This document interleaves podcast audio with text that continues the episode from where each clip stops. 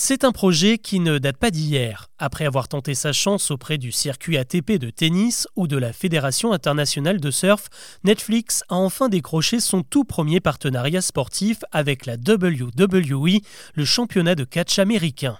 Dans un an tout pile, la plateforme de streaming va retransmettre les combats spectaculaires de cette institution américaine où le show compte autant que les qualités martiales. Mais alors, pourquoi Netflix décide de se mettre au sport? Tout simplement pour répondre à la demande, car chez la concurrence, le virage est déjà enclenché depuis longtemps et avec beaucoup de succès. On l'a vu par exemple chez Amazon en France, qui a décroché les droits de 80% des matchs de Ligue 1 et des sessions nocturnes de Roland Garros.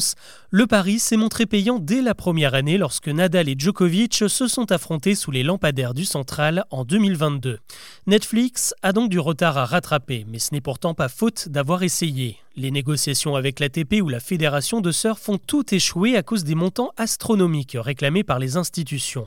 En attendant de trouver une fenêtre, la plateforme s'est donc concentrée sur ce qu'elle sait faire de mieux, produire du contenu. Si vous avez écumé un peu le catalogue ces derniers mois, vous êtes forcément tombé sur Breakpoint, le documentaire consacré aux stars du tennis que Netflix a suivi toute une saison. On peut également citer Full Swing, consacré au circuit de golf de Last Dance sur les derniers exploits de Michael Jordan, ou encore McGregor Forever, dédié au célèbre champion de MMA Conor McGregor. Tous ces programmes ont cartonné, ce qui veut dire qu'ils ont trouvé leur public parmi les abonnés.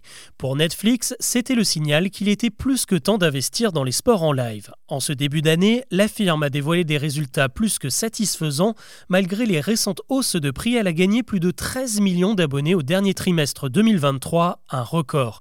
Elle a donc profité de ces excellents indicateurs pour sceller le deal avec la WWE qui diffusera ses combats de catch à partir de 2025, tout ça pour la modique somme de 5 milliards de dollars.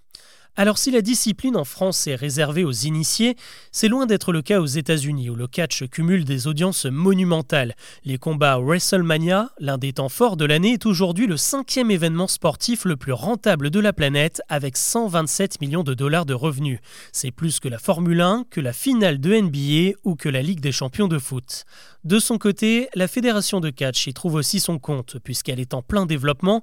Elle a récemment rejoint la ligue d'UFC au sein d'une seule et même compagnie nommée TKO.